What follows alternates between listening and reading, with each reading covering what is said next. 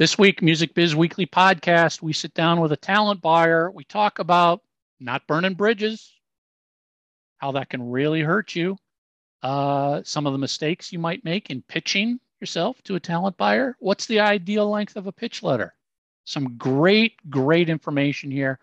Let it roll. Welcome to the Music Biz Weekly podcast, founded in 2011 and with over 500 weekly episodes, where Michael Brandvold and Jay Gilbert Two longtime music industry pros discuss the very latest trends, tools, and tactics that you need to succeed in this. Build new... a stunning band website in minutes with Bandzoogle.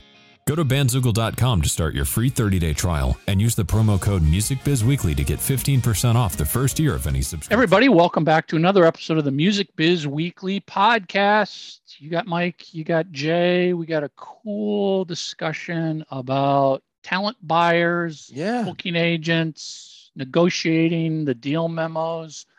Um, before we get into that, though, just a quick shout out and thank you to Bruce and everybody at Hypebot and Bandsintown for all you do to support us. Um, let's make a quick mention, Jay, that the artist community at Bandsintown is is going to be shutting down. I think it was April 16th was the date, I believe. Um, you know, they just they've just been posting the word about that, and they just let us know. And it was a great community. Yeah. Um, but you know, you can you can engage with both of us through all of our social media accounts. We've got a Music Yeah. Biz Weekly Facebook page and stuff like that as well. So the discussion can Reach out continue anytime. Yep. any anywhere else out there, even on on YouTube if you're watching this video. Um, but a quick thank you to our sponsors, bandzoogle.com, built by musicians for musicians. Bandzoogle is an all-in-one platform that makes it easy to build a stunning website and EPK for your music. All the features you need for a professional website are already built in, including dozens of fully customizable templates, tools to sell your music and merch commission free, commission free crowdfunding and fan subscription features, mailing list tools to grow your fan list and send newsletters, integrations with many other services, including Bandcamp, SoundCloud, YouTube, Bandsintown, and more. So you can easily add content from your other online profiles. And of course, Bandzoogle has amazing live tech support from their musician friendly team, seven days a week. They've also just recently added custom landing pages. You can now easily create your own music landing pages using preset page templates and built in funnel tools that will help get your pages up and running and added to your music marketing campaigns in just minutes. Plans at bandzoogle.com start at just $8.29 a month, and that includes hosting and your own free custom domain name. Music Biz Weekly podcast listeners, head over to bandzoogle.com to try it for free for 30 days. And when you sign up, use the promo code Music Biz Weekly, all one word, and you'll get 15% off the first year of any subscription. That's bandzoogle.com, promo code Music Biz Weekly. And of course, discmakers.com. We know it's a digital world, but there's still such an important role for physical media for today's musicians. Digital royalty payments can be so small that selling physical products like CD and vinyl at your gigs and online has become such an important income generator. For every CD you sell at a gig, you might need roughly 3,000 streams to make the same amount of money, and that's a lot of streams. Our friends at Disc Makers are the place to go for your discs and other physical media, including vinyl and USB drives.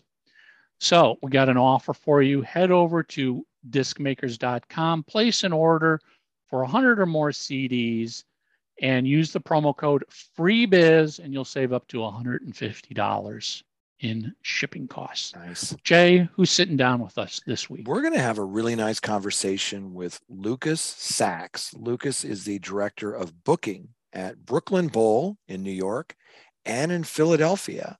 Um, it's we're talking about talent buying. We're talking about venues. We're talking about negotiating things. It's a super great conversation. Yeah, let it roll. We'll see everybody at the end. Today, we're happy to be joined by Lucas Sacks. He's the director of booking at Brooklyn Bowl in New York and Philadelphia. Uh, welcome, Lucas. uh, tell our listeners and viewers what does a talent buyer? Well, what does a director of booking do? Absolutely. Thanks for having me. Um, director of booking is, you know, it's a bit of a semantic. It's I'm a talent buyer, concert promoter, booking director. In the end of the day, it all means the same thing. I'm in charge of programming uh, ticketed concerts for both Brooklyn Bowl in New York and Brooklyn Bowl in Philadelphia. Wow. That how many shows do you think you do a year? We're doing about 275 a year in each room. Wow. How do you keep up with all of that? It's difficult. Not a lot of sleep, and uh, the phone is always on. Yeah. Yeah. Well, tell us about your gig. Tell us about like what would a week look like? Are you um, on the pulse of the music industry, looking for those right artists for those rooms? Are people pitching you things? How does that process work? For sure. Yeah, we have a really wide variety of kind of how the week goes, function to function, day to day, hour to hour. I'm working on about 10 or so weekly meetings that are both internal and external uh, with various departments to talk about coordinating shows. But in terms of the outreach, you know, we're we're juggling both reaching out to artists that we really want to book that are on the mm-hmm. wish list, including um, you know top tier talent that would be doing underplays, so higher ticket, higher guarantee concerts that are more intimate in a smaller room like ours, uh, simultaneous to booking local talent to either open for the touring bands or uh, curate a multi-band bill in either city and then on the incoming traffic, we're dealing a lot with booking agents, primarily, occasionally some other concert promoters who don't own rooms, but will go into other concert venues with uh, usually genre specific types of promoters. Um, so we, we get a lot of incoming because we're 900 sellable capacity in both rooms. Wow. So we're dealing primarily with touring acts. Uh, but, you know, we book, like I said, almost 300 shows a year in each room. So we, we are dealing with a lot of local talent and because we have Brooklyn Bowls all across the country, we really try to harbor a local scene as much as possible because sometimes those openers become headliners and then they tour nationally. Um, so we like to support and, and kind of grow in each market with those bands too. What, what's the percentage of your your contact being directly with artists versus directly with somebody representing an artist? Maybe 25% would be directly with the artist maybe less. Yeah, that makes sense. And what what is a perfect scenario for you for an artist? What should they do if they're coming to play your venue? What's their responsibility as far as you know advertising, driving traffic, social media? You know, what do you hope to have the artist do to make that show special? Sure. Well, let me start with the pitch from the artist because I think that's something that often gets overlooked by uh, by people and something that artists often ask me what's the best way to get the attention of a talent buyer or promoter especially yeah. when they're doing hundreds of shows a year in each room and we're fielding inquiries all day long. Um, you know we have like a general booking email so multiple people see it and that's pretty common for any venue to have like an info at or booking at. And you know for the most part people read those emails um, and I think that's important to know for an unrepresented artist that they're not just shooting an email out into the void, but also the way Google searching functions now, it's pretty easy to figure out the name and email for a talent buyer, promoter, or booker for a venue. Um, you know, in this day and age, to try to personalize it either directly to them or at least to know their name when you're reaching out. Um, so it's some to me, it's a lot of the little touches. But uh, in terms of the actual content, you know, because we're a live music venue, we're primarily looking for links to live shows and live performances. Um, you know, we like to look at social following, and then we also really want to know where the artist has played in terms of what venue, what ticket price, what size room, how did it do, what day of the week, what other artists did they play with? Were they the headliner, the opener, the co-headliner? Sure. Um, you know, and being able to paint the full full picture of their history in the market will help us dictate if our room is too big or too small or just right or you know in a lot of situations we'll suggest other venues if the band is too small for us because we're 900 cap we're looking for opening slots where bands that have done usually at least about 100 tickets paid um, in the market um, you know, to be considered so that we can try to actually have positive uh, draw to the show that we're adding them to and the kind of a level of professionalism that comes along with the performance and everything once they've played a couple shows around town. Um, you know, given the size of the room and the sound system, we really want the best quality bands playing the stage. But that's a really, you know, that's a way that we figured out and found out about a lot of artists is just by reading really solid pitch letters um, that we might have otherwise overlooked, where they're they're detailed but they're also concise. I was I was going to ask you in in for you personally, what what would you like to see for the length of a pitch letter? You know, I've seen artists send out pitch letters that are, you know, pages long, and then I've seen them send out one sentence that says, "Can we play a show?" I mean, what exactly. you know, what is ideal for you? Because obviously attention is very limited and and you need to know what you're dealing with. That's a great question, and I think another reason that this needs to be talked about. Um, I think things can be done in a concise way with a paragraph or two, and tour history can be bullet points. In terms of socials, just hyperlink all the socials. In terms of videos and live content, hyperlink a YouTube video or two. You know, if it's all on the band's website, say all this stuff can be found on the website. It's something clean and simple, um, you know, that shows that they're paying attention and you know it also shows me that a band is going to be willing to push and promote the show really well if they're so professional and and clear in the process of pitching themselves to get booked by us. So to answer the actual question you asked me about what we expect of the artists, you know, we have an ad budget, we have an in-house marketing team. You know, we're we're it's in our best interest to sell tickets and get people through the door just as much as the band on a show where the deal for the artist is based on a percentage of ticket sales, it behooves them even more because they're getting a higher percentage than we are. Right. But at the end of the day, we look at everything as a partnership, not a transaction.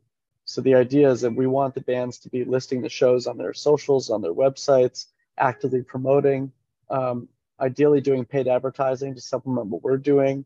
On the larger bands, we like to get advertiser access and do dark posts and do artist boosted posts.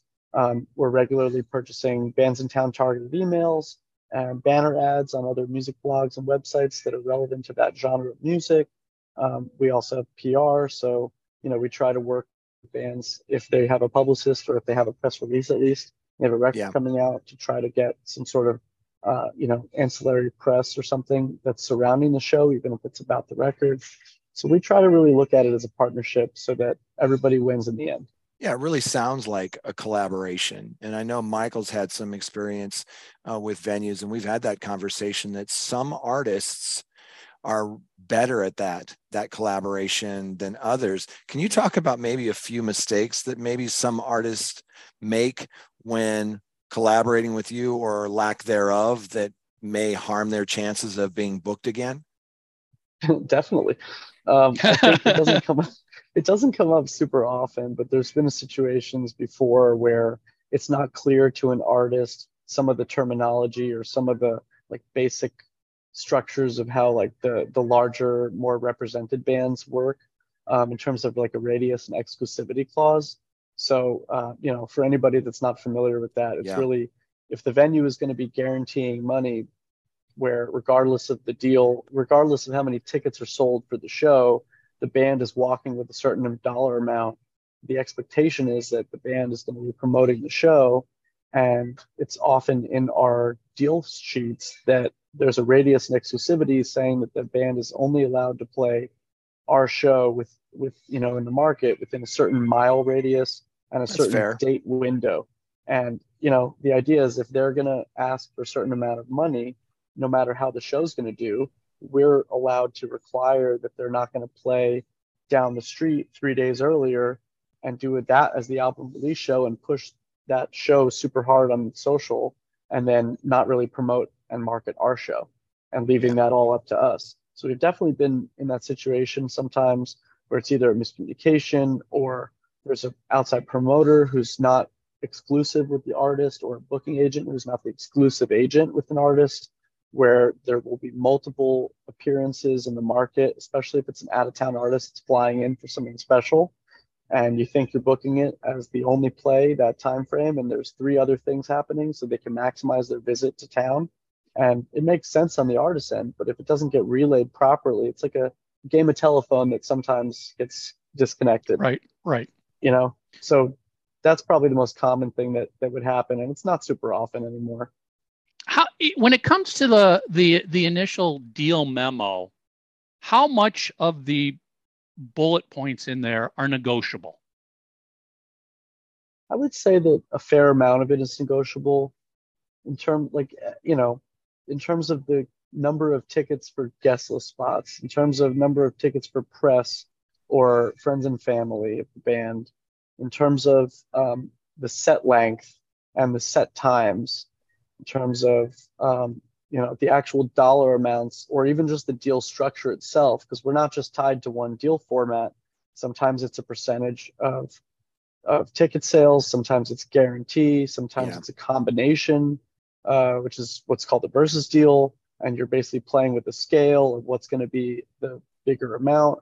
Um, so we don't really stick to one deal format. We try to look at what's going to be most advantageous for us and for the band together.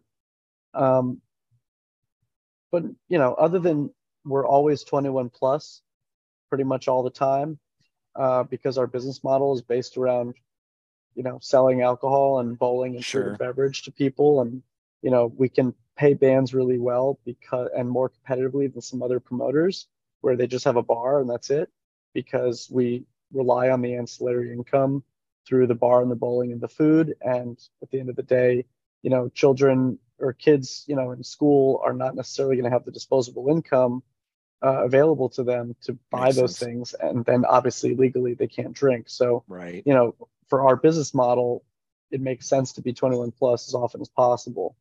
And then, um, you know, in terms of of uh, curfews and things, you know, we have multiple shows in the night on a weekend, so those those times can change a little bit, but you know, we like to work with everybody to figure out how to maximize the show. You know, we don't like to be in a position where the band can't perform the full show that they want to do. You know, doing yeah. a lot of jam bands and New Orleans and soul and R&B. There's a lot of bands that, you know, in most other clubs and most other genres of music, you can get a 45 to 60 minute headliner set. 60 is pretty common for us there are bands that say we need three and a half hours to do two sets, so we can't even have an opener. And if there's a curfew, we're going to go right past it. So, wow, you know, it's a totally different yeah. mindset, but we're flexible on these things depending on the artist because we want to be an artist friendly, and we are an artist friendly business as well. Yeah. And that's what allows us to rebook artists, you know, year after year. Yeah. There's got to be some situations where those things that you look at, like show me your tour history or some highlights from your touring, what cap rooms are you playing, that sort of thing. Maybe what is your social footprint? Well, what about some new developing artist that maybe hasn't got a lot of tour history, but there's a hot buzz on them? Maybe it's, maybe you could, uh, do you ever look at their streaming numbers? Do you ever look at their press hits? Or are there other things that sometimes you need to look at because they simply don't have those other things? Yeah, 100%. Great, great question. We definitely look at streaming numbers. We definitely look at buzz and press. Um, you know, we're regularly talking to other managers, other venue talent buyers, other promoters in in New York, but also in Philadelphia and other regions across the country. Um, you know, we produce a South by Southwest event every year that I just got back from two days ago, and you know, we definitely look at who's buzzing down there, and you know, we like to ask everybody who's you know, what's the hottest band? Who's going to play the 13 shows during South by? Because everybody has to have a show with them. Right. You know, so we're we're pretty cognizant of that. Also, you know, working closely with uh, Relix Magazine, which is our, one of our sister companies. You know, we like to keep track of who they're doing press coverage for. Jam bands, JamBase, Brooklyn Vegan, um, Stereogum, Aquarium Drunkard, Consequence of Sound. We're pretty regularly checking uh, every format. And we're also looking a lot at what the smaller clubs have going on yeah. in each of the markets as well. So we try to keep our finger to the pulse uh, as often as we can in pretty That's much any genre that we're going to work in. Yeah, that's good to hear because I just got back by- from South by and I was talking to a booker. We were watching this one lineup, this huge lineup around the block to see a band play, and we are joking around that that's sort of the best A and R bar sometimes is to see how enthusiastic that audience is. To your point, they're playing multiple times, and they're a must-have. Everybody has to go see them, so that makes a lot of Hundred sense. Yeah, thanks for that. Lucas, you, you you talked about how you're in constant communication, basically with other people in the industry, and and where I'm going with this is in in the um, the pitch letter we got for you. One of the topics was talking about not burning bridges, and you know, if you're if you've been in the music industry for any period of time, you know, don't burn bridges is like the most common thing anybody's going to teach you day one. Don't burn bridges. But can you give us an example or, or talk to how burning a bridge that you think doesn't matter with this small little hole in the wall coffee shop can end up potentially hurting them when they come to talk to you? I mean, what is the downside of burning bridges? I mean, I think that I think that they're you never really know where somebody's going to be in terms of their their job functionality. Right. You know, it's pretty common on the business side of music for people to shift roles and job functions, you know, relatively frequently or at least several times in their career. You know, I used to work with somebody who was a uh, digital marketer for a yoga and music festival. And because that festival was booking a lot of DJs and electronic artists, he decided to work as an electronic and DJ booking agent. Now he's highly successful and you know it's one of those things where you meet somebody along the way and you know you don't always know what sort of benefit you're going to get from them so if you're an artist and you meet someone on the business side they have some sort of job and you're trying to figure out what that job is and how it might impact you as an artist uh, or a musician or a band you know you don't really know where they're going to end up. You know everyone obviously wants to increase their their reputation and their their um, you know they want to advance in their career on the business side but so do the artists. Yeah. so you know if the artist wants to grow they also have to be nice to people and and act professionally at all levels not just seeking out the highest level business person to talk to about whatever it is they're working on you know somebody might be a coffee shop uh, barista who also manages a band and that band could blow up in five years, but you never know. So, you know, my outlook was always, and this was something that I learned in, in college studying music business was, you know, as someone who wanted to work on the business side, not as a professional performer, um, was you never really know where everybody's going to be. And, you know, people, it's a small enough business that people really do talk to each other. It's a business of relationships, whether you're an artist or on the business side. And if you burn a bridge or have a bad reputation because of some experience with somebody, you don't know who they know. They might spread the word. This person is blacklisted for whatever reason, and that could be the end of that. So, in my mind, there, everyone gets into the business, whether you're an artist or a business side person who's not performing, uh, in a different way. You don't need a college degree to do it. You don't need a high school diploma to do it.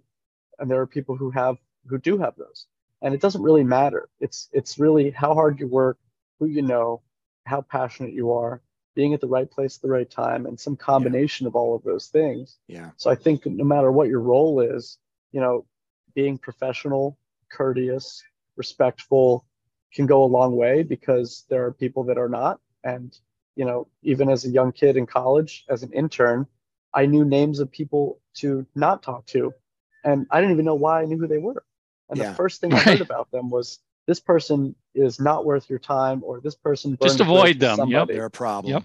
Yeah, Yeah. But as much as that goes in that respect, the opposite is also true for the people that go out of their way to do really positive things and to do good in the business. Their reputations precede them, and they're talked about, and they're the people that are sticking their neck out for other people. And then I feel like that gets passed down um, you know so Yeah. there's a good sense of mentoring i think in this business no matter whether you're an artist or not.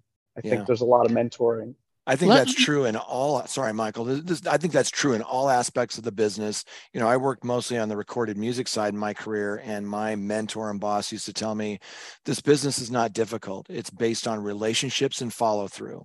And that's Mhm. basically what you're saying: is if you have good relationships and you do what you say you're going to do, people, you know, they'll respond to that. And I've seen people book some of my artists into venues that maybe they were a little bit of a stretch for and but the reason they did that is they love them because they always did everything right. They showed up on time. They drove traffic. They were courteous. They brought in people. They tried really hard. And they would rather work with someone who's just a little bit under. And and I wanted to ask you just really quickly I mean are there people that could fill up your room that you're just like no i'm not gonna these are problem people um not gonna do it Sure, absolutely. Yeah, I mean, there's definitely artists that we've worked with. It's very infrequent, I will say that, extremely infrequent. But they're, you know, because we used to do, I mean, before COVID, we were doing even more than 300 shows a year in the room in New York. So, you know, and we've been open for 13 and a half years. So, you know, by that math, we've done a ton of concerts with a ton of different artists. Yeah. Just, just even, you know, by the law of proportions, there's a few that we would rather not work with again for various reasons. And a lot of it's based on just conduct and behavior. And, um, you know, I think that that happens in this business where people can be written off and usually it's justified. Um, so yeah, there's definitely a few artists that we that we try not to work with anymore who can sell tickets, but you know, it's we're extremely conscious and cognizant of what people want to see, but also what's going to be the best fan experience and what people are going to have the best time at. You know, what's the best experience for the fan in our room, and we're happy to pass on things that don't make sense for our business model, and that's fine too. And that's that includes artists that can sell tickets who you know aren't an issue or have not done anything wrong. Um, but, you know, it's we found our niche, and I think that we we do a really good job with it, and Yeah. we do a lot of different kinds of music. But you know, we're not really doing solo acoustic artists and jazz, intimate jazz performances and seated shows or stand-up comedy because this is a rock club that has loud bowling in it and it's meant to feel like a party at all times. So therefore, we prioritize, you know, upbeat, loud, fun music, yeah and that's that's just the model. mike you and i need to go out and you know go to some shows at these venues they sound like a blast Exact- Go, go, go bowl like- and rock out. my kind of Yeah. place man little fried Um, food Lu- little- Lu- yeah. Lu- Lucas, before before we before we wrap here, and I, you know, I want to use this example of what seemed to me as a clear burning bridges, and maybe ends on a different discussion. But you know, a few months ago, there was stories all over the media related to um, venues taking cuts of merch sales, which is honestly, people, it's existed for decades and decades and decades. It's not like this is anything new. But an example of Burning Bridge was an artist that was literally on a venue stage performing and stopped and started telling their Oh, fans how bad this venue was for taking a cut of their merchandise sales. My first thought was, you'll never be playing that place again, and quite possibly never in that town again, as the close knit network of venues and agents tell each other this. What's your what's your take on this media focus on merch sales and a cut going to venues? As I said, it's been around for years. I mean, it, it's it's part of the business. But what's your take on that? Yeah, I mean, the media angle, I I definitely understand why it's coming up and why it's a major point of contention coming out of peak COVID when artists were not generating live revenue. They were relying so heavily on merch sales and monetizing live streams to no nobody in the audience and you know just figuring out ways to basically gear back like you know to do it make ends meet when not touring but then also gear up for when live was coming back. And there was a lot of discussion about how to make live more sustainable for artists and try to retool a bunch of the the you know the old industry standards that maybe didn't necessarily work for everybody. And you know the ta- the cost of touring has gone up significantly whether it's gas renting vans renting buses paying Absolutely. tour managers paying production people renting production equipment. Everything. Uh, every possible piece of it gone up. So the artists want to get paid more if not the same but ideally more. And every penny counts when they haven't been touring for three years and they're going to go back on the road after they finally have a new record they spent a lot of time working on and they've got new merch and they've got a new team or they rehired their old team or whatever it might be. And i understand why historically our business has been viewed as you know your live nations your AEGs and your big corporate entities who are faceless but they're tied to Ticketmaster and they're tied to AXS, and you know they're always out to pinch every penny, squeeze every dollar, and you know take advantage of both the fans and the artists. And that's always really seemed like the media side of it is is that the big concert promoters who you know Live Nation got the big injection of of uh, stock purchasing during COVID. Um, from Saudi Arabia, I believe. Like there, there, are things like that where those things get press attention, but it also, I think, is lost on some people that very many venues shuttered and didn't reopen during COVID. The National Independent Venue Association had to be formed in order to help get government assistance and keep the venues operating. And many employees, even at the large corporations, were on furlough, if not uh, fired during COVID you know, a lot of my friends were out of work. I myself was on furlough for 10 months, um, you know, because the room in Brooklyn was on an 18 month closure and we didn't, we hadn't opened Philadelphia yet.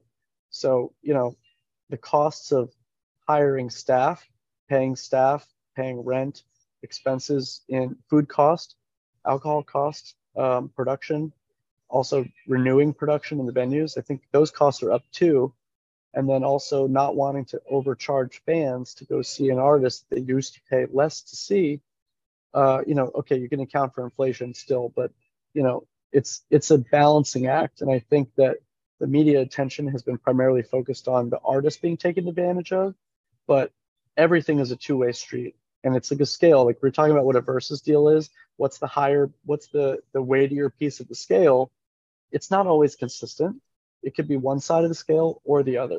And I think that that's reflective in this business too. You know, we try to pay artists the same that we paid them before COVID. We understand they want to also have higher ticket prices so they have the potential to make more money. Um, we want to support their merch.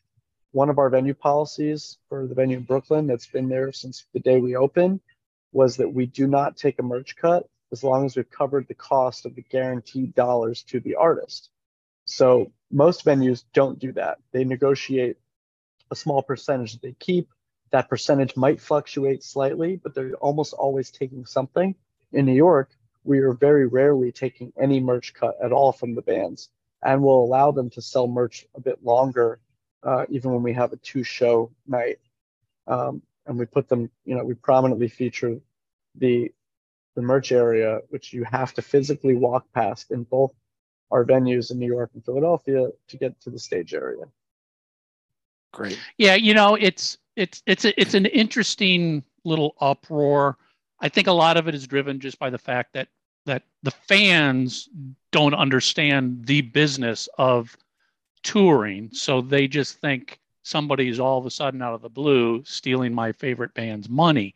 But when I when I worked with a venue number of years ago pre-COVID, you know, I distinctly remember artists and or their reps going, "Hey, can we reduce that merch cut that you're taking? Can we waive that merch cut?"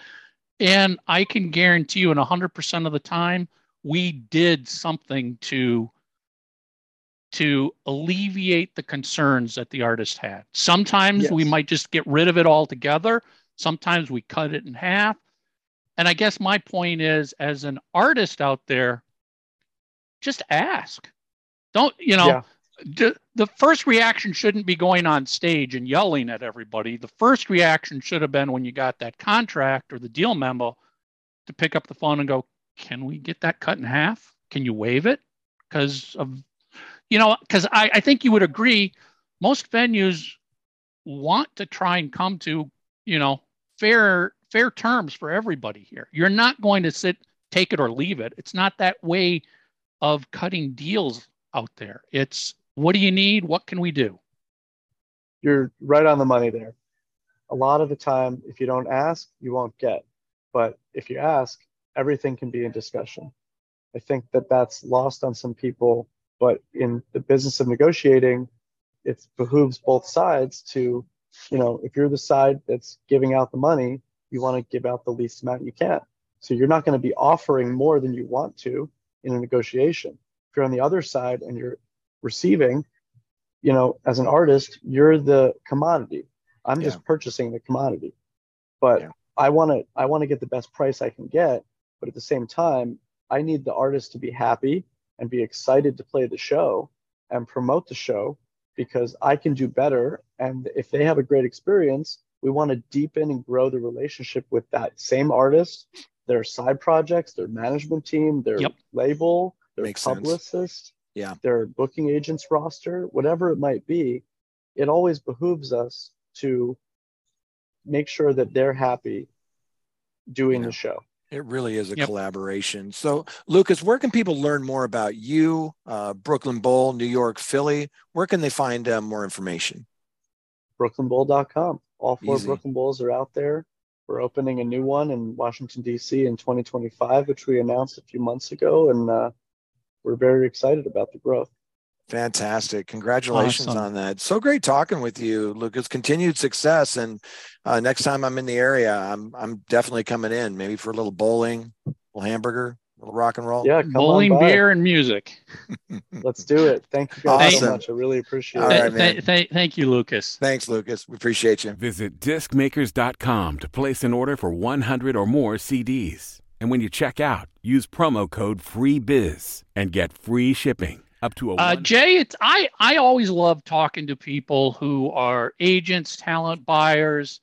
Um, it's they're they're a great group of people. Yeah. That sadly get a lot of unnecessary heat thrown on them. Yeah. Um, because it's it's like it's been a decades long battle of artist versus agent you know yeah. nobody wants to nobody seems to want to trust each other and that's not the case as lucas said we're in this together it's we a collaboration want, right? it's a collaboration we want to work with you on your future tours on your solo mm-hmm. projects and you know it, it it's just a matter of being professional and and working together not not booking that show and thinking that's that's it you're done. Yeah that's just the beginning right? There's a lot of work and you know this better than most. It's a collaboration. There's a lot of work there. It's all about your relationships and building those relationships. And what i liked about lucas is he he kind of pulled back that curtain and showed us a little bit about how the sausage is made but it's also that people are inherently afraid of what they don't understand. And the more that we kind of educate people on how these things work, the less you're going to fear it. You don't need to fear the venue or the talent booker. Don't don't don't fear a negotiate. Don't fear negotiation. I think there's there's there's a number of artists out there that feel like, okay, we just got the date confirmed, or we got that deal memo. But if I push back on anything, they're going to pull it and yeah, they're, I'm gonna they're, going to cancel. I'm going to lose the show. No, no. no they kind of know, expect some negotiation in there. I, I was I was going to say I think most would expect a little bit of negotiation. If you don't negotiate on anything, that also can send a sign of well, are you even are you reading engaged? the con- are yeah. you engaged? Are you paying attention to what's going on here? Am I ever going to hear from you as we talk about promoting this together? Um, so yeah, don't don't be afraid to to question anything in that deal memo. Can you know? Now, granted, we we used to do um, you know the the non compete radius clauses. Pretty common, and it's it's very common, and those are harder to negotiate out of a contract because they're there for a legit reason. Yeah. But you can ask. There's always You can- exceptions. Maybe There's you're always playing exceptions. a private event that isn't going to affect theirs. Maybe it's a promotional thing. You ask the question, have the conversation. Don't just take it for granted. Yeah, yeah, just yeah, don't don't take it for granted. Ask the question and you will be surprised, I bet, on what you can get, especially when it comes to something as simple as a cut on merch sales. You know, if the deal memo says 20%, go back and say I'll give you 10. They Right. might just go, okay, whatever, sure, 10%. It's all a negotiation. It's all negotiation. Um, so uh, before we wrap up, just a quick shout out and thank you to Bruce and everybody at Hypebot and Bandsintown, and of course to our sponsors, bandzoogle.com and discmakers.com. And uh, that's it, everybody. We will see you next week. com. Subscribe on YouTube. Follow and rate us on Spotify. Subscribe and leave a review on iTunes. We appreciate And your industry professionals listen to the Music Biz Weekly podcast. If you have a product or service and would like to reach this audience, get in touch with Michael or Jay to discuss sponsorship This is for. Music Biz Weekly, provided by LarryDavisVoice.com and by JessicaMarzVoice.com. That's Mars with a Z.